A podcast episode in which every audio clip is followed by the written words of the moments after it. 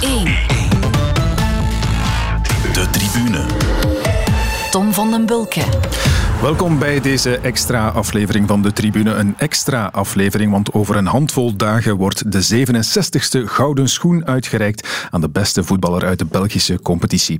We gaan daarover praten met twee gasten en dat zijn Peter van den Bemt, voormalig doelman van Union Lovenjoel en KHO Bierbeek, en Filip Joos, voormalige spits en volgens sommigen enfant terrible van Lira.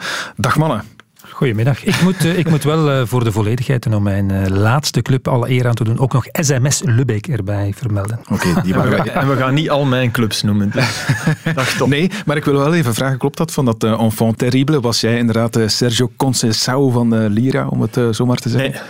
Nee. Maar het klopt wel dat ik, dat ik anders was. Ja. En, maar de Sergio Conceição, nu leg je de lat wel heel hoog. Als je nu nog naar Lamkelzee gaat, dan... Nee, uh, ik, ik, ik heb me diezelfde vraag weer eens gesteld met, met Hans van Aken en het Schelden. Hè. En ik, ik heb nooit uh, dat soort dingen geroepen naar een ref. Maar ik, wat ik wel zei, en dat pleit ook niet voor mij, dat geef ik toe, maar ik liep dan naast zo'n scheidsrechter en toen werd hij wakker. dat deed ik wel. En dat, ja. dat is al genoeg om enfant terrible te zijn. Of, dat heb ik ook één keer gedaan en kreeg ik ook geel voor. Um, meneer, u bent duidelijk fan van Tom Lanois. En die keek me aan van, huh? zei, ja, uh, maten en gewichten. Mm-hmm. Dat was dan het columnboek van Tom Lanois. En ik vond dat hij tegen ons vloot. Ach, ik heb er spijt van. Oké, okay, bij deze alle zonden zijn vergeven. Uh, Filip, de tribune wordt normaal gezien altijd opgenomen op uh, maandagavond. Dan ben jij bezig met extra time natuurlijk. Maar dit is geen maandag, dus ben jij voor het eerst eindelijk eens te gast bij ons. En omdat het de eerste keer is, gaan we je eerst toch een beetje op je gemak stellen. Dit herken je? Uh, nauwelijks. En ik ben altijd zeer blij dat ik er nooit heb ingezeten. Maar het is ja, nee. Hè? Het is ja, nee. Oké. Okay. Daar gaan we. Luister je vaak naar podcasts over sport? Mm, nee. Wint een speler van Club Brugge voor de vijfde keer op een rij de Gouden Schoen? Nee. Spreekt de Gouden Schoen dit jaar minder tot de verbeelding dan anders? Nee. Vind je het jammer dat je geen commentaar meer geeft bij het Belgische competitievoetbal? Uh, ik geef er wel nog commentaar bij, alleen voor samenvattingen. En, en als je na 90 minuten, ja. Is de beste coach van dit seizoen net vertrokken uit onze competitie? Mm. Mm. Goh. Jongens, dat is mooi. Ja of nee, Flip? dus dan heb je het over Leco. Nee. Mag Ali Golizadeh van Charleroi voor jou de gouden schoen winnen? Winnen is misschien net iets te veel gezegd, maar uh, van mij, ja, tuurlijk mag hij mag die winnen, want ik, ik, ik hou van dat soort spelers. Ja. En klopt het dat jij niet stemt voor de gouden schoen? Ja, dat klopt. Voilà, dat waren voor één keer de ja-nee-vragen voor jou, Filip Joos. Dan pik ik meteen nog even in op die laatste vraag. Ik zie Peter nu al kijken van... Hij is jaloers. Nee, dat nee, denk nee, ik helemaal niet. niet. Maar hij, hij, jij hebt al in de ja-nee gezeten, hè, Peter Bel? Ja, ja. ja, ja, voilà, ja, ja vandaar. vandaar. Oef, de eer was weggelegd voor jou. Maar um, ik pik nog even in op die laatste vraag, uh, Filip. Uh, want je stemt dus niet voor de gouden schoen. Waarom? Om, omdat ja, die hele gouden schoen. Maar ik praat, ik praat er graag over. Hè. Dus tegelijk, consequent is het niet dat ik hier dan zit. En dus nee. daar ben ik het volledig mee eens. Al wie dat wil tweeten, doe maar al. Maar ik ben. Uh, Nee, ik, ik, dat hele ding druist in tegen mijn gevoel. Uh, als ik nu ook zie hoe er dan weer wordt druk gezet vanuit clubs, dan pak die van ons. En dan denk ik, oh jongens, het, het vreugdevuur der ijdelheden, sowieso gelegenheden waarbij je moet opkleden, daar doe ik niet aan mee. Uh, je mag mijn trouwfoto's bekijken, dat mag je dan echt wel letterlijk nemen. Um, en, en ja, er, er, zijn ook historische vergissingen gebeurd waarbij je dan toch als groep wordt weggezet van uh, nooit Lozano, nooit Pozuelo, daar kan ik me niet mee verzoenen. Hè? Dat, dat, dat, lukt mij niet. Mm. En ik wil dan niet in die groep zitten, ook al zou ik individueel anders gestemd hebben.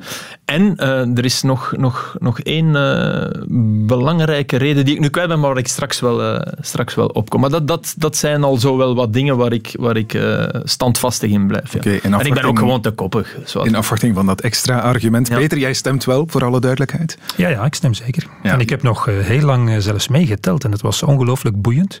Helemaal in het begin was dat nog een grote show waar live werd geteld. Eerst werden de enveloppes opengedaan op, op die avond zelf.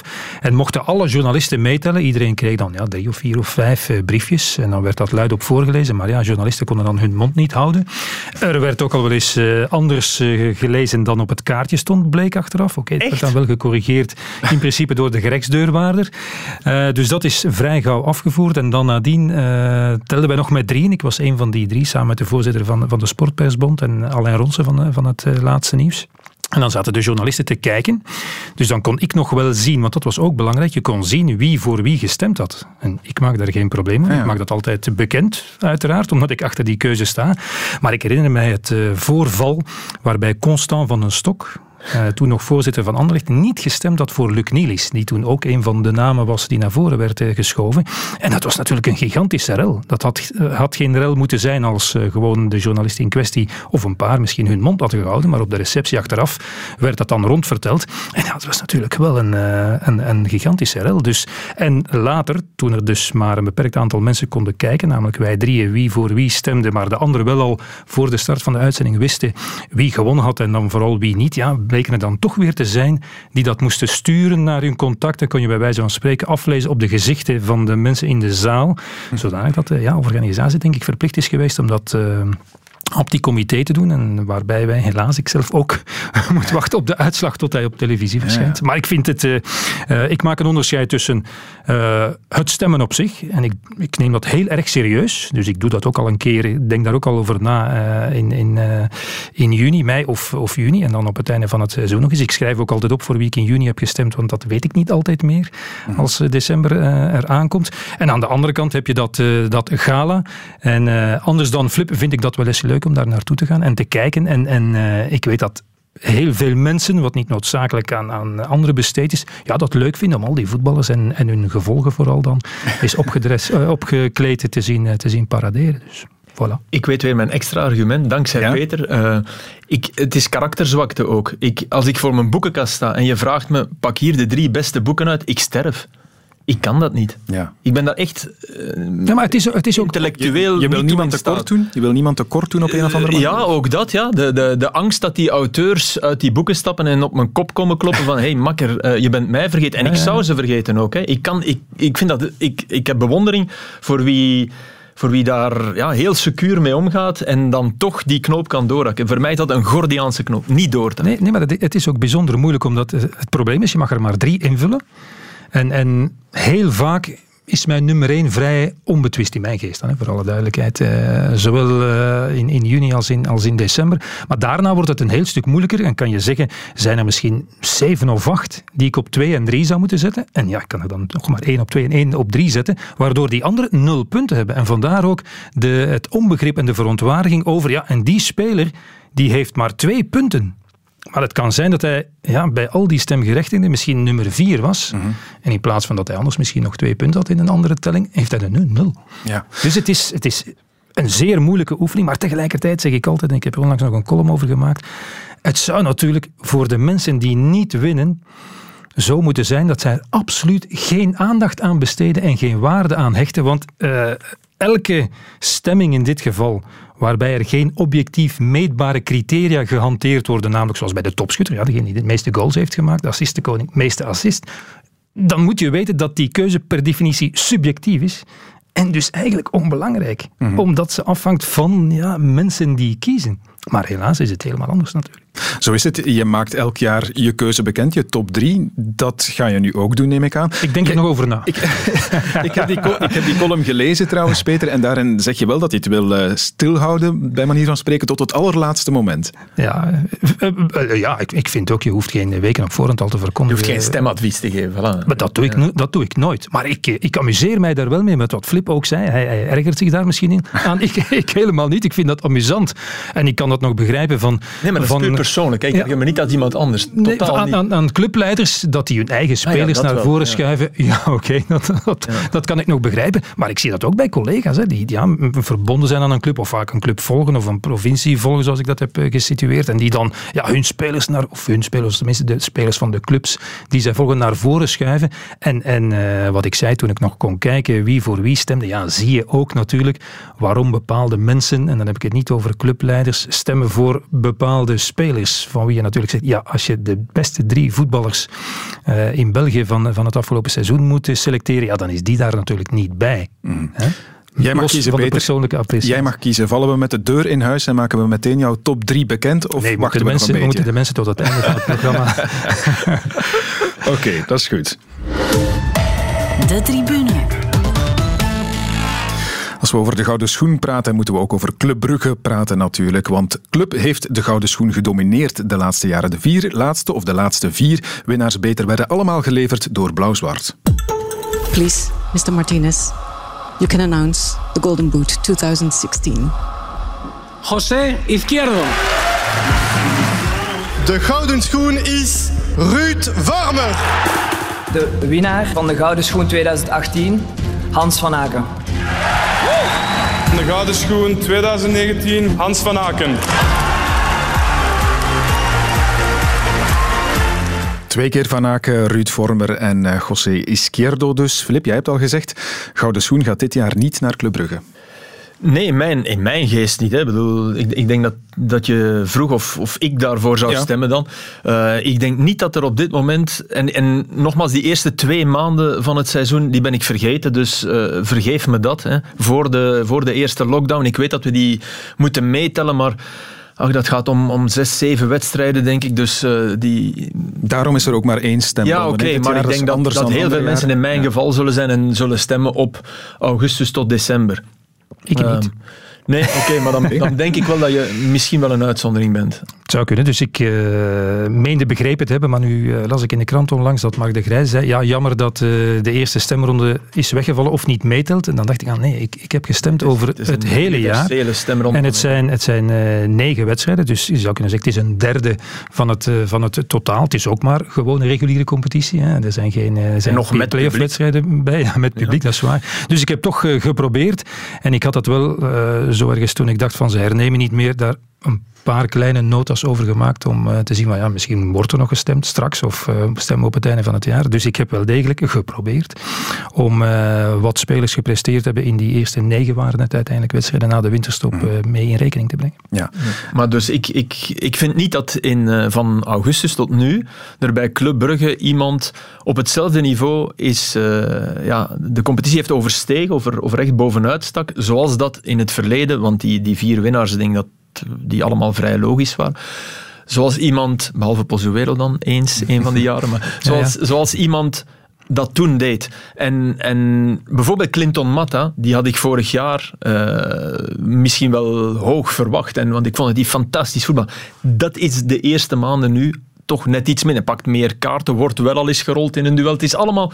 En, en bij Hans van Aken heb ik dat ook. Ik vind het soms iets te weinig. Uh, ik, ik, weet wel, in, in der beschränkung zeigt sich jetzt der Meister. Hè. Dat, daar is hij een kein, hè, in, in, op het juiste moment opduiken. Maar ik vind wel van, het mag net iets meer, het vuur mag iets meer worden opgepookt. En, en zo heb ik er wel nog, want met Mignolet heb ik dat ook. Vind, tuurlijk, geweldige doelman, maar ik vind niet dat je op deze vier maanden nu kan zeggen, ja, Mignolet verdient de gouden schoen. Ik bedoel, beste keeper, daar kan je misschien over, over uh, praten. En, en zo heb ik dat bij club eigenlijk bij, bij heel veel spelers. De Ketelaar uh, heeft ons allemaal verbaasd, speelt fantastisch. Maar dan kijk ik naar goals en assists en dan denk ik, ja, je kan toch moeilijk iemand met één goal en één assist in de competitie, te weinig basisplekken ook, ja. Uh, gespaard, oké. Okay om die dan plots nu te gouden schoen te maken, dat lijkt me dan ook weer veel te vroeg. Dus ja. ja je hebt in één klap al de drie namen genoemd die ik ook genoteerd had. Matta, de Ketelaar en uh, Mignolet. Mignolet, de keeper. Uiteraard, Peter, um, keeper van het jaar, dat zal wel, neem ik aan. Maar maakt hij ook kans op de gouden schoen? Uh, nee, hij maakt uh, geen kans, denk ik. bij mij staat hij er toch ook niet op in elk geval. Doelman van het jaar, wat mij betreft wel. al heeft hij wel flinke concurrentie gehad van Van Krombrugge, van die koffie bijvoorbeeld ook, van, van Bodaar. Dus er zijn wel meer doelmannen die dicht in zijn buurt zijn geweest uh, de voorbije maanden. Uh, maar ja, doelmannen, dat is het uh, lot van doelmannen. Er zijn er heel weinig verkozen. Predom, Faf, dan zijn we zo ongeveer rond, denk ik. En we Predom was de laatste, denk ja, ik. Ja, we hebben in ons land toch wel een paar ongelooflijk goede doelmannen gehad. Oké, okay, Thibaut is te snel vertrokken waarschijnlijk. Uh, en, en Mignolet misschien ook, als je dat dan uh, op die manier bekijkt. Dus zij moeten altijd wel iets ja, nog extra uitzonderlijks presteren om, om in het vizier te komen van het gros van de stemgerechtigden. Hè. Ik, ik, weet, er zijn collega's die stemmen alleen maar voor veldspelers of alleen maar voor aanvallers.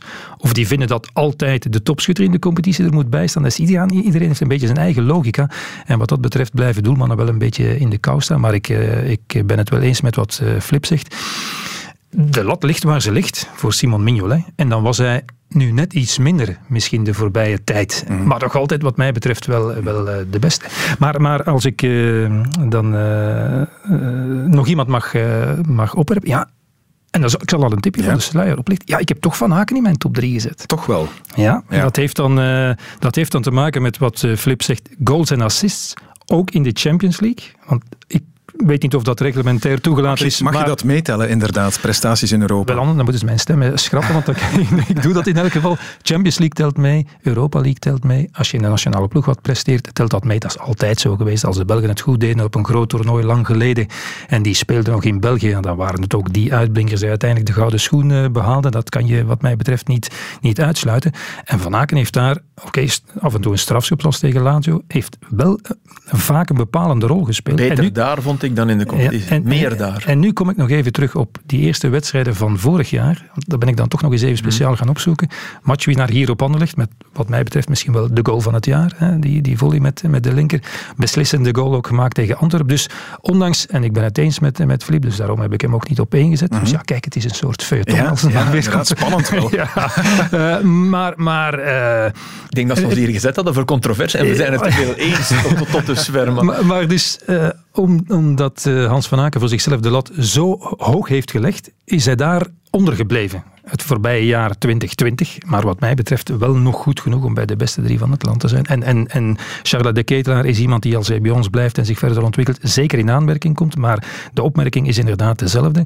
Eh, te weinig statistieken, heeft het natuurlijk goed gedaan in, in eh, de Champions League. Ja, En, want eh, die statistieken moet je dan misschien toch ook Ja. meerekenen, Filip. Ja, niet? voor- ik, ik dacht dat het reglement was Belgische competitie. Dus ik, ik, ik hou me dan voor één keer in mijn leven aan het reglement en ik word hier eh, gelogen straf. Nee, nee, ja, natuurlijk mag je die meetellen. Maar dan nog vind ik het, eh, vind ik het te vroeg Ja, ja. voor, voor Charles de Ketelaar. En, en, en oké, hij heeft, heeft niet alles gespeeld, maar maar ik zou zeggen, de laatste 7, 8 wedstrijden heeft hij wel 90 minuten gespeeld. En daarin toch ook maar één goal en één assist. En, en ik denk dat iedereen het erover eens is, eens is dat hij het geweldig heeft gedaan op die positie. Dat hij ja, vele wedstrijden de beste man was bij, bij Club Brugge, anderen beter liet voetballen. En, en om die volgende stap te zetten, moet je dan inderdaad dat ook illustreren, zoals zijn concurrenten dat dan gedaan hebben, met assists. Belofte ook- van ook- het jaar wel, hè? Daar en staat ook hij die, bovenaan bij die mij. polyvalentie is, is denk ik ook wel een nadeel. Als Ja, je, ja. Hè, als, als je eens link, bent geweest, dan linkerspits, dan rechts wat hangen, dan eens diepe. Ja, dat, terwijl iedereen eigenlijk zegt van ja, zijn beste plek heeft hij nog niet eens mogen spelen, want dat is die van Van Aken. Ja, dan, dan wordt het ook moeilijk om, om zo'n oppergaai af te En, schieten. en ik moet, wat ik persoonlijk vond, maar dat is ook maar mijn persoonlijke mening, hij werd al heel vroeg eh, veel beter eh, beoordeeld dan uiteindelijk de wedstrijd die hij speelde dat waard was, vond ik. Hij met, werd met pas... foute vergelijkingen. Ja, hij werd pas uh, supergoed in de laatste paar wedstrijden, waar dat inderdaad was. Maar dat werd eigenlijk al gezegd dat hij dat was. Bijvoorbeeld in Dortmund vond ik hem een, een oké wedstrijd spelen, op een, op een zeer ongewone positie voor hem, voor alle duidelijkheid. Maar ja, daar werd dan wat mij betreft dan uh, net iets te veel van gemaakt op dat moment. Ja. De ketelaren belofte van het jaar, die hebben we al. Ja. De keeper van het jaar hebben we ook al, met Simon Mignolet. Van Aken dan? Ja, kom, kom, keeper, of, nee, ja, keeper niet eens? Om, ik, ik was ook naar hier aan het rijden, over, over aan het nadenken. En dan, dan dacht ik toch ook aan koffie. Ja, ja. ja. Omdat hij mij het meest verbaasd heeft. Maar dat is natuurlijk het gevaar, hè, want van Mignolet ben je inderdaad de standaard Dat is het gewend. probleem. Dat is het probleem. Dus ja. dat, dat klopt. Ja. Maar ik zou niet zomaar zeggen, ik, ik vind die koffie uh, geweldig. En nogmaals, dat wil ook weer niet zeggen... Uh, want ik vond Buté bij Moeskroen ook uh, top. Het is anders keeper bij Moeskroen dan bij Club Brugge. Hè. Dus het is, dat, dat, klopt wat keepers altijd zeggen. Ik, ik deed daar vroeger wel eens mee waren. Over van, ja, het is moeilijk bij een topclub. Kom jong, één bal pakken per wedstrijd. En ja, je moet geconcentreerd blijven. Maar dat klopt ook wel. Dus, zeker wat er nu van moderne doelmannen ja, gevraagd wordt. Wat Mignolet soms een beetje tot uh, overdrijft. Mee, mee ja, overdrijft. Ja. Maar, ja, de, de, het, maar doet het, het wel. Het, het takenpakket van een doelman bij een topclub is wel uh, fors uitgebreid. Dat is toch anders wat Filip inderdaad zegt als... als uh, ja, Koffie moet ballen pakken, er af en toe in. Maar het is, de save van, van dit seizoen is wel die van Koffie op standaard. Ja, dat is waar. En, en, maar bij Moeskroen kan je uh, met 4-2 verliezen en je kan toch uh, geroemd worden. Als Club Brugge 4-2 verliest en Mignolet heeft er ondertussen nog uh, 7 gestopt, ja, daar praat niemand nee, over. Het is een voetnoot dan, maar inderdaad niet... ja. Dus, ach ja. Oké. Okay. Okay. Hans van Aken wint de gouden schoen niet, maar waar staat hij dan uh, in jouw top 3 op 2? Nee, dat drie? zeggen we pas op het einde. Ah, oké. Okay. Weer wachten dus.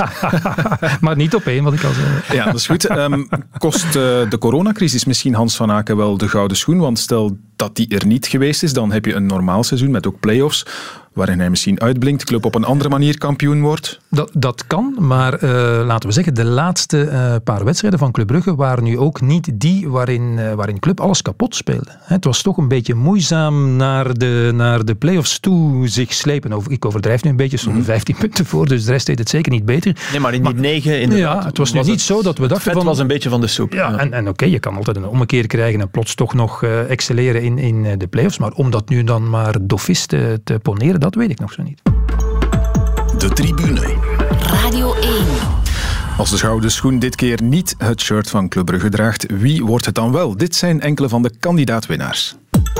Daar is Rafaelov, die kopt heel goed en het is een doelpunt van Leo Rafaelov met het hoofd. Schitterende voorzet van uh, Pieter Gerkes. En Stodaar staat erbij en kijkt ernaar. Blijft nog even hangen, want daar gaat Munoz weer over de rechterkant. En Bongo is vrij in het centrum. Komt de bal daar? Nee, in de rug. Maar een kans voor Onuachu. En de gelijkmaker is er heel mooi uitgespeeld. Hij hing in de lucht en hij valt eruit. Onuachu met nummer 13 van het seizoen. Een knappe goal, een goede aanval. Oh, nu kijken, want daar is Holzhauser. Die komt alleen bij Mignolet. is 0-1. Oh la la, misverstand daar achterin in de defensie van Club Brugge. En Holzhauser maakt er 0-1 van na 28 minuten spelen. Dat zijn uh, enkele kandidaat-winnaars. Misschien zijn er nog andere, daar kunnen we het straks over hebben. Maar misschien eerst van wal steken met Refailov versus Holzhauser. Qua positie misschien min of meer te vergelijken, wel op het veld. Wie van jullie of wie van hen heeft jullie voorkeur? Dan kijk ik naar mijn boekenkast en dan, dan komen ze er al uitgestapt. Nee, min of meer dezelfde positie. Eerder min dan meer, denk ik. Hè? Want Refailov sluit echt wel aan bij bij de spits zwerft daar rond, terwijl Holzhauser zich heel vaak laat uitzakken. En ik, ik, uh, ik sta paf van de, van de statistieken van Holzhauser, ook van Mercier trouwens, want ik vind dat je die eigenlijk die bijna in, in één adem mag noemen. Maar um, ik heb ondertussen ook zoveel echt zwakke matchen gezien van Holzhauser. Dat, dat, om, er dan echt op te stemmen, mocht ik, zou ik ook wel weer uh, lichte twijfel voelen opkomen. En bij Refailov, die, die zijn laatste wedstrijd waren ook niet veel soeps, maar die heeft wel uh, natuurlijk de bekerfinale. Die heeft uh, Tottenham, dat zijn wel twee tegenstanders, Club Brugge en, en Tottenham verslaan. Dat heeft hij met het hele team gedaan, met Leko, allemaal waar. Maar hij, hij haalde wel de trekker over. Dus ja, kijk, ik, ik, ik denk dat mocht iemand de statistieken van Holzhauser hebben bij een topclub, ja, we zouden niet twijfelen. We zouden eigenlijk zelfs die hele avond kunnen vergeten. We zouden hem aan Holzhauser geven. Ja. En daar moet je ook wel rekening mee houden. Want ik, ik blijf zeggen, die wedstrijden waarin het wel draaide, dat heb ik de laatste jaren in België niet meer gezien. Misschien met Pozuelo nog even. Iemand die zo, op een andere manier hè, dan Pozuelo, maar iemand die zo een wedstrijd domineerde, waarvan je, waarvan je naar, naar die match keek. Ik herinner me Beerschot-Genk, Beerschot-Zulte Waregem. Uh, en dan, dan keek je en dan zag je, ja, die ploeg met die blonde slungel, die wint vandaag. dat zag je eigenlijk na vijf minuten voetballen. En dat is, dat is wel vrij uitzonderlijk, dat, dat zoiets gebeurt. Ehm, dus ik heb, ik heb een zwak voor dat type voetballer, ook omdat hij uit het verleden komt. Hè. Holzhauser is eigenlijk iemand die vanuit de jaren 80 naar hier is geflitst. Dus, dus Jankovic heb ik hem al mee horen vergelijken, met, met Schuster een beetje. Dat is dan eerder de haarkleur, want die, die liep toch nog mhm. wel wat dieper af en toe. Maar... Zijn traptechniek is unieker dan van degene die je nu... Fenomenaal. Ah, dat is toch iets wat we in lengte van jaren, en ik wil best nog uh, nadenken, en dan kom ik misschien bij Kevin De Bruyne net. Ik weet niet dat het zo lang geleden is. Maar niet De Bruyne die hier speelde. Nee, maar met, met, met een dergelijke traptechniek, uh, vrije trappen, corners, elke corner is, is levensgevaarlijk. Dus ik kan mij voorstellen, trainer op de bank van de tegenstander die denkt, fuck, corner tegen. Het is met Holshouser. Ja, wat, wat hij heeft... Wat, wat eh, dus uh, de gekste paradox van deze competitie is, ze hebben ja, nul goals ja. gemaakt uit cornerbeerschot. En ik onderschrijf volledig wat jij zegt. Hè. Dus daar, daar, daar klopt iets niet. Nee, maar oké. Okay. getraind worden. Maar, maar, maar het, en, uh, ik zou zeggen, dat is, dat is waarom hij het uiteindelijk in de eindsprint, uh, om in de top 3 te geraken, toch gehaald heeft van Mercier. Want die schat ik ook ongelooflijk hoog in. En die kennen we al wat langer dan Holshouser. En, en de Mercier die in mijn geest nog zat. En ik ben natuurlijk geen, geen op de voetvolger van de ploegen waar Mercier heeft, uh, heeft gespeeld. Maar ja, was toch een beetje de man die zijn momenten wat uitkoos. En af en toe eens uitblonk. Maar Mooie weervoetballen. Ja, lange periodes weg was. Dat was eigenlijk ook zo, laat ik mij vertellen, nog bij Oud-Evele Leuven vorig seizoen. Waarin natuurlijk ook wel goede statistieken had. Maar toch zo'n beetje, ja. En wat hij nu allemaal doet, dankzij wat Mark Brijs heeft gezegd, de fysieke inspanningen die hij heeft geleverd Maar, maar zijn passes, ze zijn minder spectaculair dan Holzhauser. Het is, het is meer, wat, wat laconieker, zou ik bijna zeggen. Wat, wat onopvallender. Het zijn kleine tikjes binnendoor, maar altijd op maat. Altijd met zoveel gevoel, zoveel vista. En zo belangrijk voor het team. Hè, die tanden met, met Henri en Pakkersawa ook nog bij. Ja, dat is ook bloedstollend fenomenaal. Wat, wat, jij zegt klopt, hè, van, dat komt ook door dat lopen. Zijn pausjes zijn veel meer vanuit beweging gegeven. En bij Holzhauser heb je meer vanuit, vanuit die vreemde stilstand. En ineens zie je dat been zwaaien en, en gaat een bal ook verder. Ja. Mercier zijn ballen zijn korter en inderdaad, hij loopt, hij loopt veel meer. En hij, hij, ging ook, op het veld van Agent nog diep in de 90 minuut achter diepe ballen aan. Hè, want had de Leuven dan toch uh, veel op de counter. Dus ja, het was, het was uh, ja, uh, ik zou zeggen, ik heb de twee balletjes de lucht in gegooid. Maar uiteindelijk dan dacht ik, ja, ja. als ik dan toch, oké, okay, laten we het dan maar reduceren tot de cijfers. En ja, daar steekt Holzhauser dan toch nog een stukje boven. Ja, en dan wint hij het ook van uh, Refailov, hè? Nee, dat is weer een ander verhaal. Oké. Okay. Nee, als je, als je puur op de cijfers. Maar je naar de statistieken. Nee, maar, ja, maar omdat ik nu met deze twee bezig was, die ja, allebei okay. met een promovendus uh, boven verwachting hebben gepresteerd ja. en assists hebben gegeven en doelpunten hebben gemaakt en hun ploeg hebben laten voetballen en, en uh, hun ploeg een wedstrijd hebben laten winnen waarvan we dat niet gedacht hadden, dan heb ik deze twee dan tegen elkaar afgehouden. Voor okay. een plekje in de top 3. ja, dat is goed. Dat uh, horen we straks dan. twee, hè, nu. Hè? Ja, inderdaad. Ja. En ik denk drie ook, want Refailov staat er toch tussen, Peter. Ah, ik weet niet. ja, uiteraard wel. Ja, oké. Maar wie van die twee haalt het dan?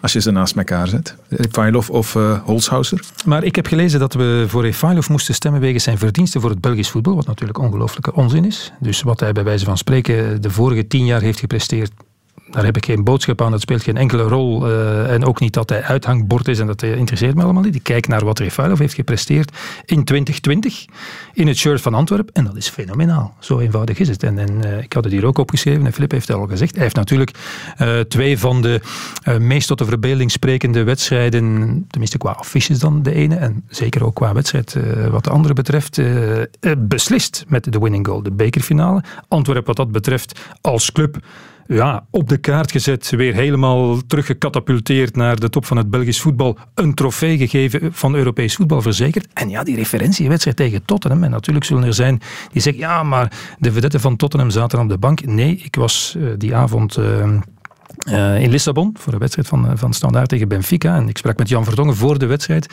Uh, of nee, het was erna, maar hij vertelde het mij. Hij zei, ja, ik heb nog een half uur gekeken naar Antwerpen. Hij zei, fenomenaal wat die deed. En hij zei, en we hebben een heel goede ploeg, want er zat naar op de bank. Maar hij zei, we hebben de beste kern in lengte van jaren. Dus die was zwaar onder de indruk. Met we bedoelde hij nog altijd tot en Ja, we, zei hij. We, we zei hij inderdaad. En, uh, en, en, en Refailov heeft die wedstrijden beslist. En heeft ook inderdaad zijn statistieken mee. En zoals die zich heeft heruit gevonden als voetballer, vind ik, bij Antwerpen. En zich ingepast, één, in dat ja, wat speciale voetbal van, uh, van Beleuni, want ook daar rendeerde hij toch nog uh, zelfs in, in dat kleine stukje van, van vorig seizoen. En zeker nu onder, onder Ivan Lekers, een wedstrijdmentaliteit ook. Hij komt al wel een keer naar de kant zonder al te veel mopper. Dus ook die evolutie die hij toch als gevestigde vedette op, op wat uh, gevorderde leeftijd heeft gemaakt, ja, dat maakt van hem dat hij het, dat hij het fantastisch heeft gedaan. We vergeten er een bij Antwerpen. Ricci, hè? Richie de Laat, maar ja. Ik weet, ja, je zegt ja. maar ja, en ik, ik, eh, dat komt, want, want net zeggen we nog, ja, we kennen collega's die alleen maar, wij, wij denken ook al louter aanvallend eigenlijk. Hè, als nee, je, nee, nee. Ik vind de Laat, uh, die verbaast me elke wedstrijd weer. Omwille van, van alles eigenlijk. Ik vind het zo mooi om die, om die... Die heeft zelfs een symbiose met die lege tribunes. Maar oké, ik weet ook wel, je, je, je maakt Richie de Laat geen gouden schoen. Dat, dat snap ik dan ook wel weer. Het is, het is net iets te... Maar, maar als je het nu hebt over jongens waarvan ik... Ah, Richie doe mee, weet je. Ik ben blij. Gewoon omwille van ja, de overgave. En, en vergis je niet, hij kan veel beter voetballen dan, dan we allemaal dachten toen hij terugkeerde. Hè. Ik bedoel, hij, hij, ja, ja, ja, eh, om, om de een of andere reden hebben we hem al acht keer in extra time gevraagd en hij komt niet. En eh, echt, ik zal het dan eens van hem hier doen. Kom alsjeblieft, want we hebben goals klaarstaan van Richie de Laat in, in de Australische League je gelooft je ogen niet. Ja. Je gelooft echt waar. Hè? Je maar het is, het, het is gewoon een totaalpakket bij, bij de Laat. Inderdaad, zijn uitstekende verdedigende ja. kwaliteiten. Uh, ik zou bijna zeggen met, uh, met een Boutade, de, de verdediging van Antwerpen staat of valt. Hm. Met de Richie de Laat, de andere kan je redelijk makkelijk... Staat of stekkend. Ja, maar, maar de La en, en ja, daarnaast heb je de beleving, het opzwepen van het publiek dat er niet is. En nadien ook nog de goede quote. Ja. Zou je, voilà. Ik ga even de vergelijking maken met het wielrennen. Want in het wielrennen heb je de kristallen fiets. Dat is dan de gouden schoen zeg maar, voor de beste beste wielrenner. Je hebt daar ook nevencategorieën, zoals de kristallen zweetdruppel. Dat is dan voor de beste helper. Maar helper is dan, misschien weer te... Ja, voilà, dan, dan reduceer je hem weer tot... Oh, terwijl die, de verdedigende actie van dit seizoen was tegen Charleroi, de, de dubbele tackle, een bruggetje en dan de, de goede dieptepas. Ja, dat, dat is... Ik denk dat Vincent Company, die zo graag zijn verdedigers ziet uitvoetballen, bij die fase wel dacht...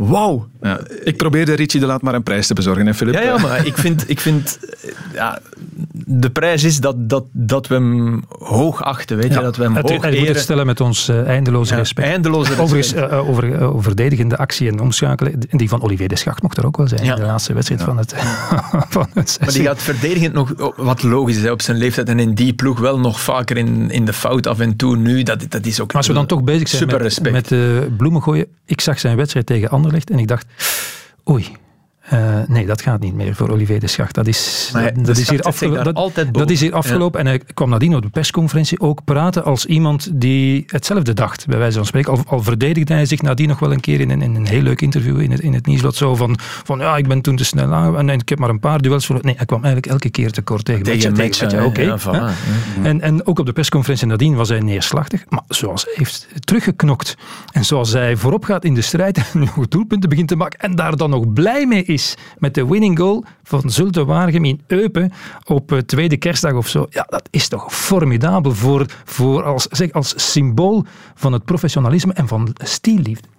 Lifetime Achievement Award. Ja, die, die, die blijdschap, die, die, daar verbaas ik me niet over. Bedoel, dat is wat gelukkig voetballers nog, nog, nog bindt. En ook als je 40 bent, gelukkig maar. Okay. maar het, is, het is inderdaad, wat Peter zegt, absoluut. Hè. Het, is, het, is, het is ook fijn om naar te kijken. Het is ook omdat je, je ook daar zit je te hopen. Hij recupereert de bal. Je hoopt eigenlijk, ja, hij gaat mee naar voren. Ja, ja.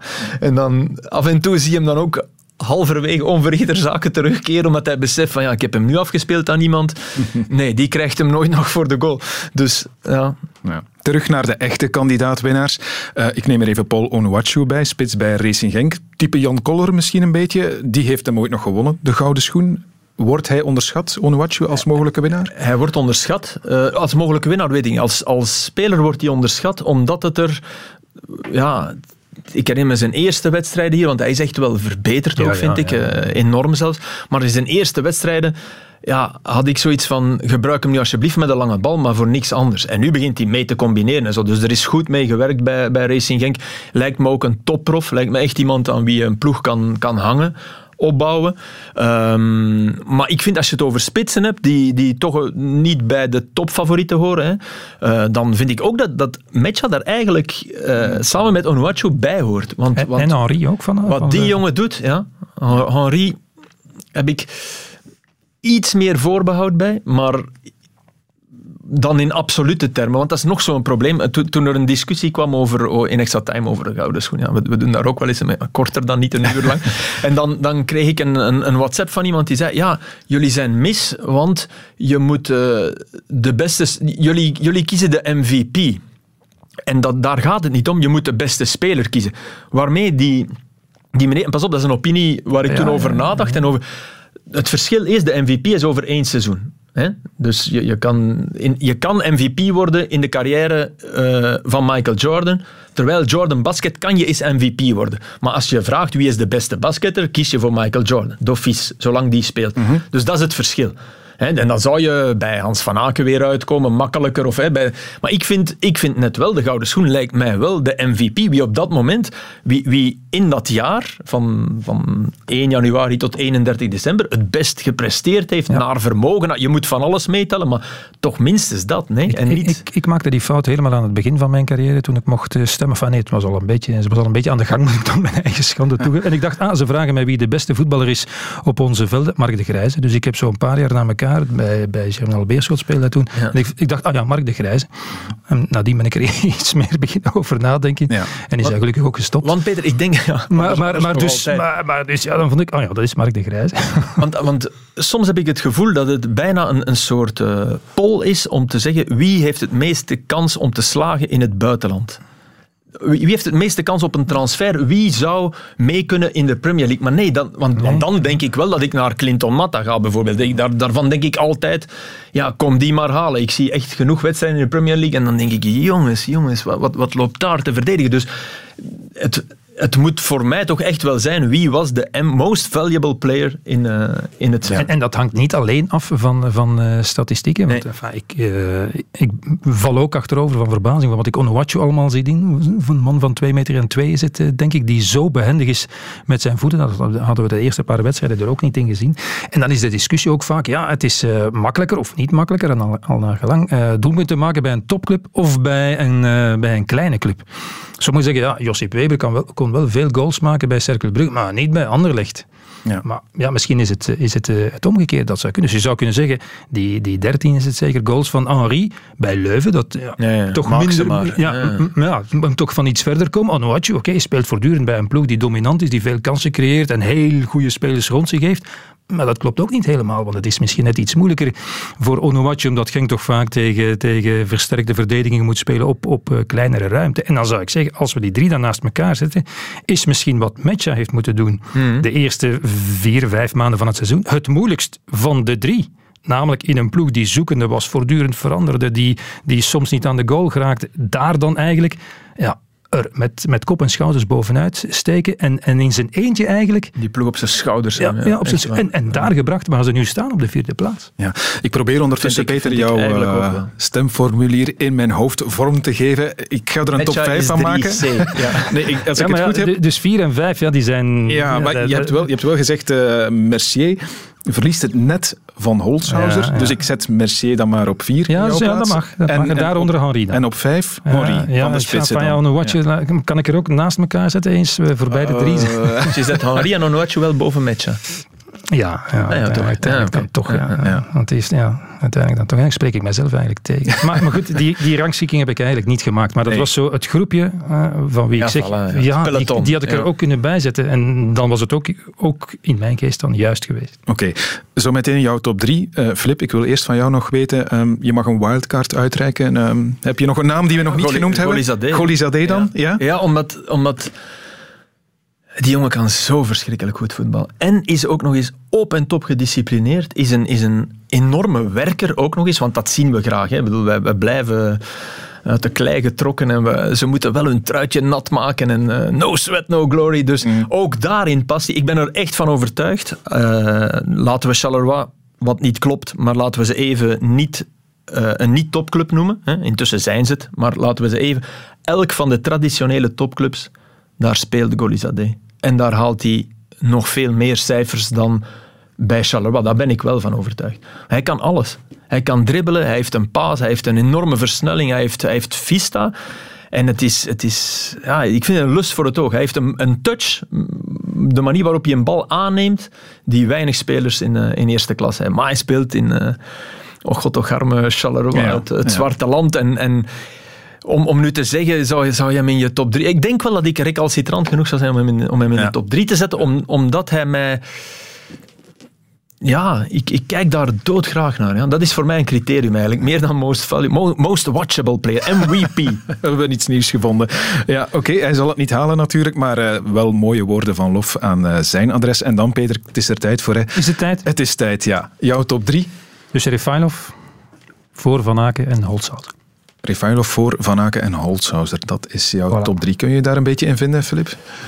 ik, ik, ik heb geen enkel recht van spreken. Nee. Ik, ik, zou, ik zou niet, denk ik, uh, dezelfde drie in die top gaan hebben, maar natuurlijk kan ik me daarin vinden. Ik bedoel, Peter heeft het genoeg uh, beargumenteerd. Dus, uh, ja.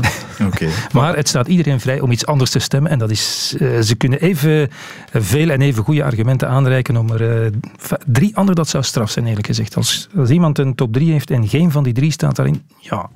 Ja. Die, dan die, spelen er andere motieven mee. Die rolleren we. Die moet zijn perskaart afgeven.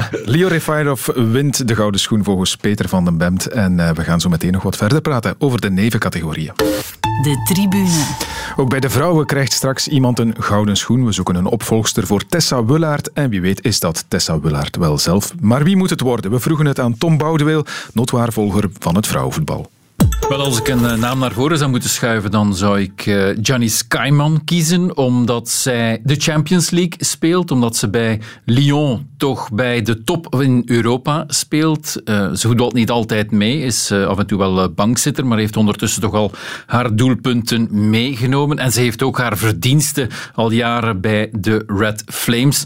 Vandaar zou ik haar kiezen. Maar ik vind het een beetje sneu. Bij de mannen is er een gouden schoen voor de Belgische competitie. En is er ook nog een uh, ja, verdienstelijke buitenlander dan. Een uh, Rode Duivel bijvoorbeeld, die in het buitenland speelt. Daar wordt een onderscheid gemaakt. Maar dat is niet het geval bij de vrouwen. En ik vind dat een beetje sneu dus. Ik ga iemand kiezen dan uit de Belgische competitie. En als je naar België kijkt, ja, dan kan je niet naast Anderlecht kijken uh, natuurlijk, want er zijn uh, fantastische cijfers qua puntenaantal, qua doelpuntenaantal en een beperkt aantal tegendoelpunten. Dus het moet iemand zijn van Anderlecht. Laura de Neve, Laura de Loze. Ja, dat zijn niet de meest in het oog springende speelsters. Men kijkt altijd naar Tessa Willaert en Tine de Kenny. Dus zal het wel een van de twee worden. Vorig jaar was het Willaert, Kaiman, de Kenny. En ik zou dan gaan voor Tine de Kenny, omdat ze toch eh, heel belangrijk is geweest in de succesvolle campagne van de Red Flames. Onder andere met die vijf doelpunten in de qualifier tegen eh, Litouwen. En ook in die slotwedstrijd, die belangrijke slotwedstrijd tegen Zwitserland, heeft ze eh, twee doelpunten gemaakt. Dus bij Anderlecht is ze ook heel belangrijk.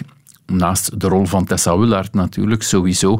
Maar ik zou dan maar voor Tine de Kenny gaan. Voilà, de keuze van uh, Tom Bouweel. Filip, jij was een beetje verbaasd dat hij eerst uh, de naam van Janice Kaiman noemde. Hè? Maar dat mag dus bij de vrouwen. Ja, ja dat wist ik niet. Ja, sorry. Ja, dus... Ik denk dat ik ook voor Peter spreek dat wij, wij weinig tijd hebben om, om ook nog eens het vrouwenvoetbal te volgen met uh, de Belgische en, en heel veel buitenlandse competities. Dus zeer blij dat Tom daar zijn deskundige kijkt. Ja, ja de, op, op, mijn formulier was in elk geval ook geen ruimte om vrouwen in te vullen. Nee, dus, ik heb begrepen dat inderdaad terecht, terecht aparte journalisten stemmen die echt vrouwenvoetbal ja, maar dat volgen. Dat is 100% terecht. De tribune. We gaan ons weer richten op de nevenklassementen waar jullie echt wel in thuis zijn. Dat is onder meer de coach van het jaar. Nog voor de winterstop hebben al tien trainerswissels gekregen, dus het is al wel wat geweest met die coaches. Ik uh, kom maar meteen met de deur in huis vallen. Philippe Clément, is het logisch dat hij opnieuw de trainer van het jaar wordt? Kampioen geworden en momenteel. Ja, maar oké, bij kampioen geworden moet je een asterisk zetten. Want je hebt die, die play-offs niet gehad. Dus daar zou ik geen rekening mee houden. Um, maar hij hoort er, hoort zeker op, op het podium. Maar je, je vroeg me eigenlijk in de ja-nee over Leco. Ik zit daar eigenlijk de hele tijd over na te denken. Ik denk dat ik Leco zou invullen, ja. Mhm. Omdat ik dat...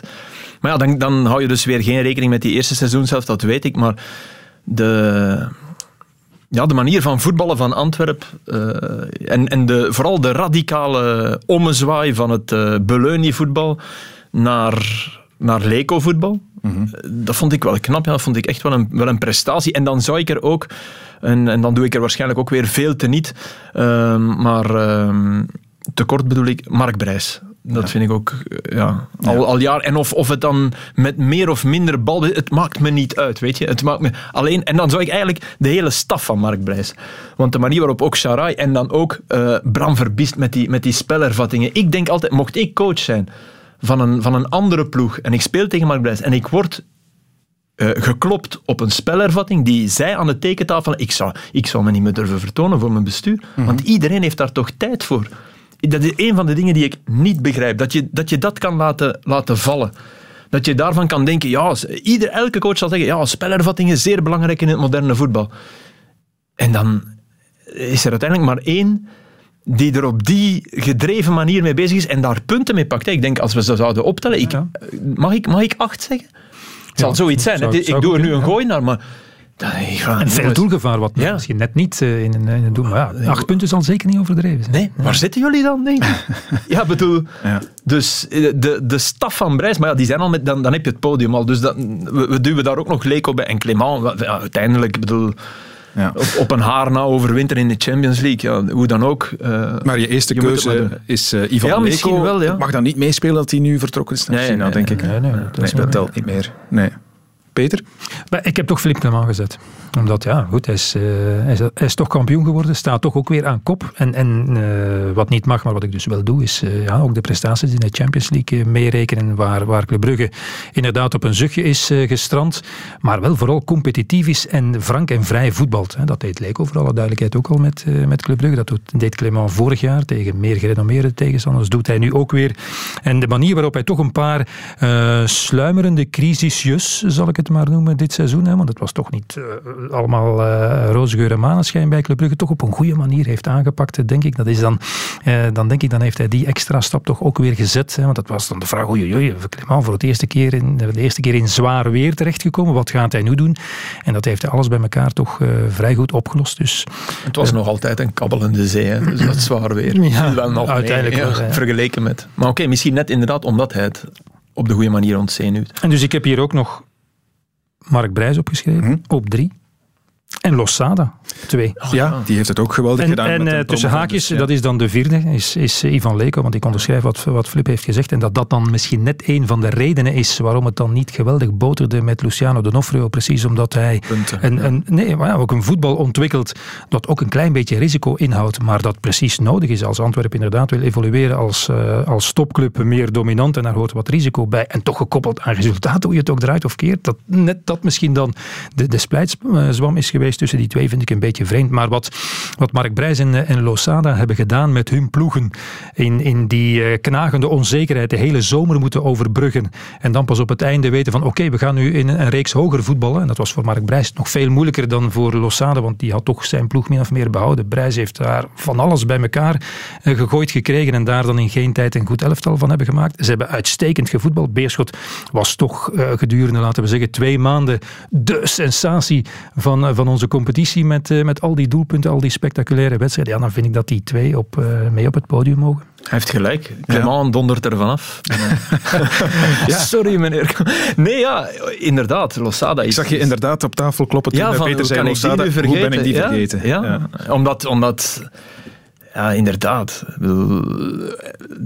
Het is echt geen kern die overloopt van de kwaliteit. Nee. En ik vrees dat we dat nu ook gaan zien. Hè. Bedoel, dat zou wel eens kunnen, dat, ja, dat ze allebei... De dat kwam er nu al een beetje zijn. aan. En als je, als je misschien als je een echte winterstop hebt, waarbij die jongens een keer uh, gedurende een week of twee, anderhalve week de batterij kunnen opladen, goede voorbereiding krijgen, dan kunnen die dat weer oppikken. Maar nu voetbal je eigenlijk door. Dus is maar de vraag of ze uh, de frisheid gaan terugvinden die nodig zal zijn om, om die goede eerste ronde eigenlijk in het vervolg te bestendigen. Daar ben ik niet zo zeker van. Niet, niet voor Leuven en, en niet voor nee, Maar dan gaan we niet zeggen dat het aan de trainer ligt. Nee, nee. Dat, ik denk en niet dat ik, ze dat ik, bij, bij geen van de twee besturen nee, gaan doen. Nee, wat, wat top is aan Losada is ook die, dat Argentijnse zit erin. Weet je? Dat, in, dat klopt, hè. een gelijkspel. Dat, hij, hij vindt dat verschrikkelijk, hè, een gelijkspel. Ik vond hem ook fantastisch na, na die wedstrijd op Kortrijk bijvoorbeeld. Die, die 5-5, ik bedoel, ik, ik zou als coach, man, ik zou, ik zou de micro opgegeten hebben. En hij stond daar en ook in communicatie is hij, is hij straf. Hè. En in het begin is dat een paar keer verkeerd begrepen, denk ik, toen hij zei... Uh, Op ja, Gent bijvoorbeeld. Ah, Gent, ja. uh, ah, ik zag geen hakjes uh, in de Europa League. Ah, eigenlijk van Mourinho, Mourinho-achtige quote. Mm -hmm. En het gevolg is wel dat Beerschot Agent, die eraan komt, denk ik, over twee weken, dat dat wel een wedstrijd is waar we naar uitkijken en waarvan denken, ah oké, okay, dat was... Dus ja, het is jammer genoeg tegen hem van Haasbroek nu, die ook zijn hak, ook hakjes gaat verbieden, denk ik. Maar het, het, het, gaat wel iets geven, weet je. En dat mag ook wel, want het is ook allemaal wel net iets doodser door het gebrek aan publiek, door het, het een beetje schwung mag wel. Dat, vind ik, ja. dat, vind ik, dat is het enige wat ik soms bij Mark Brijs denk van... Ja, dat heeft hij natuurlijk. Come on, Mark. Want ja, ik denk dat hij dat wel heeft. In, als, als je face-to-face -face met hem praat. En, maar inderdaad, voor de camera is hij... Kan je je bijna niet voorstellen dat hij die groep enorm kan motiveren. Terwijl dat wel het geval is. Dus zo, de, de kleine les voor Mark Brijs, als we dat mogen zeggen. Treed uit jezelf ja, voor nee, de camera. Wees, wees, nog meer jezelf. Hij is echt een geweldige gast. En, ja. en ik denk ook zeer verstandig en, en ja, grappig. Boodschap, boodschap, voor Mark Brijs. Ik gooi er nog één naam even tegenaan uh, die het niet zal halen. Maar uh, Vincent Company. Eerste seizoen als uh, echte hoofdcoach, zeg maar. Hoe beoordelen we hem? Maar hij is zeker geëvolueerd als, als coach. Ten goede, voor alle duidelijkheid. Dus hij heeft heel veel beginnersfouten gemaakt. Heeft hij ook mogen maken. Dat is dan het grote voordeel dat hij ja, toch een andere positie bekleedt dan een trainer bij om even welke andere club. Hè. Ik weet dat daar heel veel trainers zich WhatsApp en sms gewijs, ex-trainers van Anderlecht, over bekloegen, over de manke resultaten en toch maar het vertrouwen en dat hij verder kreeg. Maar hij, heeft, ja, zijn, hij is zijn filosofie trouw gebleven, maar heeft, er toch, heeft het toch wat realistischer vertaald naar het veld. En hoe je het ook draait of keert, daar heeft Frank Verkouter een belangrijke rol in gespeeld. En ook de mensen die recent, van, van een jaar geleden bij de club zijn gekomen en die daar een goede invloed op hebben. Peter Verbeke bijvoorbeeld, met wie hij op niveau over voetbal kan praten. En hij staat open voor die ideeën. En dat vertaalt zich in, in de manier waarop Anderlecht, vind ik, ja, echt goede wedstrijden heeft gespeeld. Zo, eh, de laatste paar wedstrijden voor, voor de winterstop. Op een, eh, op een andere manier. En waarin hij ook wat minder, uh, ik zou, wat, wat minder zijn keuzes wat minder alle kanten uitschoten. Maar er ook wat meer lijn in was. Ging ook naar een, naar een vaster basiselftal. Ook in de defensie en zo. Dus hij maakt misschien in snellere tempo dan voorzien was de evolutie naar, naar een goede coach. Maar vooral duidelijk, om coach van het jaar te worden, daar komt hij natuurlijk in, in de verste nee, verte niet maar hij heeft, hij heeft, hij heeft zijn dogma's losgelaten. En mensen die die hun dogma's loslaten en verstandig zijn. Want dogma's, dogma's associeer ik met bange en, en niet zo verstandige mensen. Die hebben een houvast nodig om, om zich aan vast te klampen. Om, en Company, als er nu één ding is waar ik hem niet voor aanzie, is het voor bang en onverstandig. Dus hij, hij is gegroeid uh, door vrijer in zijn geest te zijn en door trap die lange bal maar eens en, en win dat tweede duel maar eens en zorg maar dat Mecha misschien de eerste man is die de belangrijkste bal raakt en niet die, die wat meer houten Klaas achterin, want jij staat daar niet meer. En snap je? Al dat soort dingen. En ik vind het wel wat, wat, wat Peter zegt, ik ken het huis minder, minder wat dat betreft, maar het zal echt wel kloppen. Het feit dat hij uh, bijvoorbeeld in, in, in dialoog gaat met Peter Verbeke dan en praat, ja, dat is, dat is zeer belangrijk en dat pleit ook voor hem.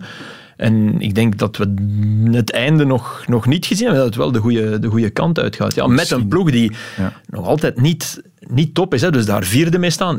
In top vier eindigen, dan heeft hij het fantastisch gedaan. Hè. Dit jaar nog niet, maar misschien trainer van het jaar in wording wel. ja, ja, wie weet. Ja.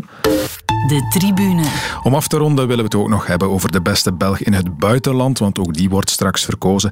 En dit zijn alvast enkele kanshebbers. Para Lodi, la pone Lodi de Rosca, aparece Saúl, paradón de Thibaut Courtois porque Saúl metió un frentazo en lo che sin duda ha sido la mejor jugada de ataque del Atlético de Madrid. Attenzione il gigante, attenzione che se ne va, attenzione che arriva al limite, il sinistro, a gol, a gol, a gol, a gol, a gol, Luca, Luca, Luca, Lukaku, Lukaku 1-0. Peter, deze keuze heb jij al prijsgegeven in die column in het Nieuwsblad. Uh, ja, ja, ja. Thibaut Courtois op 1, op 2 en op 3 heb je geschreven. ja, goed, dat was een beetje een reactie op de giftige reactie van uh, vader Courtois. Omdat hij, wat ik overigens niet begreep, en daar had hij overschot van gelijking, dat hij niet op de lange lijst, eh, als voetballer dan, van, van genomineerden voor sportman van het jaar. En, mm en wel Lukaku de Bruin, maar ook Tielemans en Witzel bijvoorbeeld. Dus ja, Dat, kan je mij, dat kan je mij moeilijk uitleggen. maar ik heb hem wel op 1 gezet, maar ook daar was het ja, uh, was het uh, afwegen en, en heel moeilijk kiezen. Maar ik vond wel als uh, je als doelman een zeer gewoon Real Madrid. En ik weet wel, de concurrentie lag natuurlijk ook half op apengapen. Uh, met heel veel belangrijke, spectaculaire reddingen en 1-0 overwinningen in een soort uh, entente met, met Sergio Ramos. Als je dan uh, ja, toch een van de grootste clubs ter wereld kampioen kan maken in ja, toch een van de grootste competities ter wereld. En, en die lijn toch eigenlijk nog doortrekt nu in het, in het nieuwe seizoen. Ja, dan, dan vond ik dat misschien net iets meer dan Lukaku. Maar die had ik, die had ik op één kunnen zetten. En ik had dan een even warm pleidooi voor Romelu Lukaku uh, kunnen houden. Want wat, wat die voor elkaar heeft gekregen in 2020, ja, dat was gewoon fenomenaal. Als we het hebben over, over ontwikkeling en evolutie, zoals Lukaku zich ontwikkeld heeft en door er ongelooflijk hard aan te werken als voetballer, zijn techniek, het kaatsen op de korte ruimte, de kracht die, die is gebleven, maar waar hij slimmer mee omspringt, uh, uh, zijn scorend vermogen natuurlijk, belangrijke duels beslissen, ja, dat is, dat is fenomenaal. En vooral ook zijn, zijn plichtsbewustheid. Waar hij bij de nationale ploeg, en misschien heeft dat te maken met zijn eergevoel en zijn jacht op statistieken, dat hij denkt, ik ga ook nog mee naar IJsland, want ik kan er daar ook nog twee ja. binnen duwen om mijn record scherper te stellen. Misschien wel, maar ja, hij doet het dan toch maar. Alleen wat...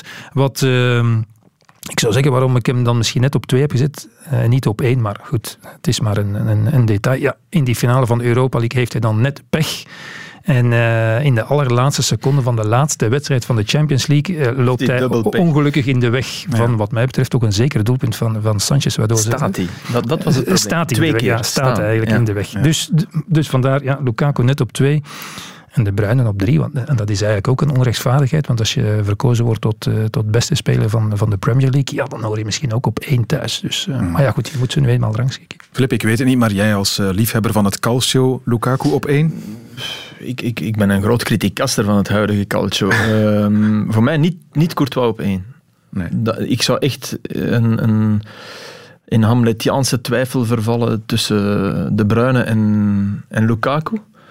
Um, voor allebei, voor, wat, wat voor de Bruine niet pleit, vind ik, is, is dan toch ja, de uitschakeling tegen ja, ja. toch maar Lyon. Lyon hè? Dan, waar hij volgens mij in de eerste helft is beknot door zijn coach. Uh, fout van Guardiola. Hm.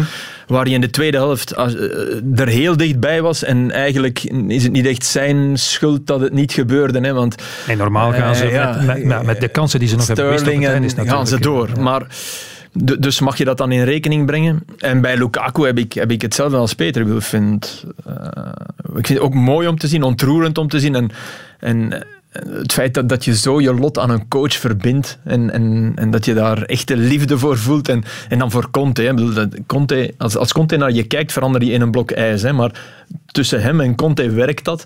En wat, wat in Manchester absoluut niet meer het geval was, daar was hij echt doodongelukkig. Dat zag je ook. Dan gingen zijn schouders naar beneden en nu is hij borst vooruit. En, En ja, Antonio Cassano, jullie bekend, als je het ja, over een enfant ja, terrible ex, hebt. Uh, ex-Romein. Ja, die zei, die zei nu uh, onlangs in een, uh, in een podcast met Vieri. Vieri is een podcast-host verdient maar iets meer dan jou, zit uh, die, ja, geloof ik best. Ja, die zei dan, uh, dan zei ik al, ja, Lukaku heeft uh, twee dozen aan, de, aan zijn voeten. En nee, nee dat, dat, dat klopt niet. Weet je? Nu nog, is, recent.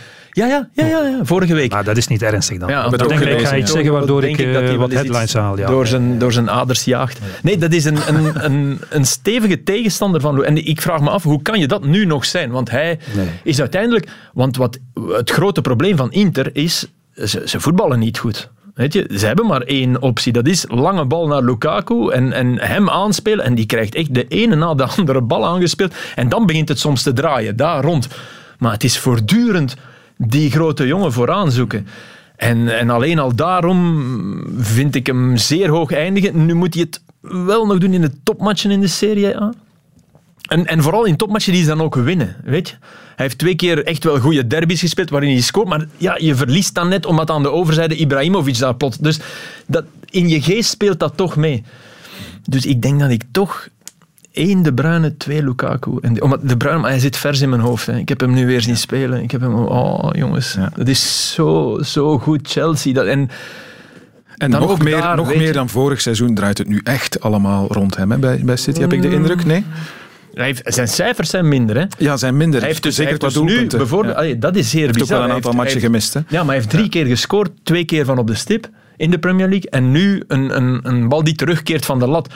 Maar als je ziet hoe hij die aanvallen op het getouw zet, ze spelen ook net iets anders. Soms, soms hebben ze zelfs iets... Dit was eigenlijk op Chelsea was eigenlijk de eerste keer dat ik terug het, Chelsea, uh, het Man City zag zoals we denken dat Guardiola Man City wil zien. Het was allemaal wat zakelijker, wat... Maar hij blijft... Zonder echte spits dan nog eigenlijk. En ik schrik ja. altijd dat hij... Hij is 30, hè? Of 29, hij wordt 30? Hij wordt 30, denk ik. Hij wordt 30, 30 ja. Dan denk ik, ja, wij worden ook oud.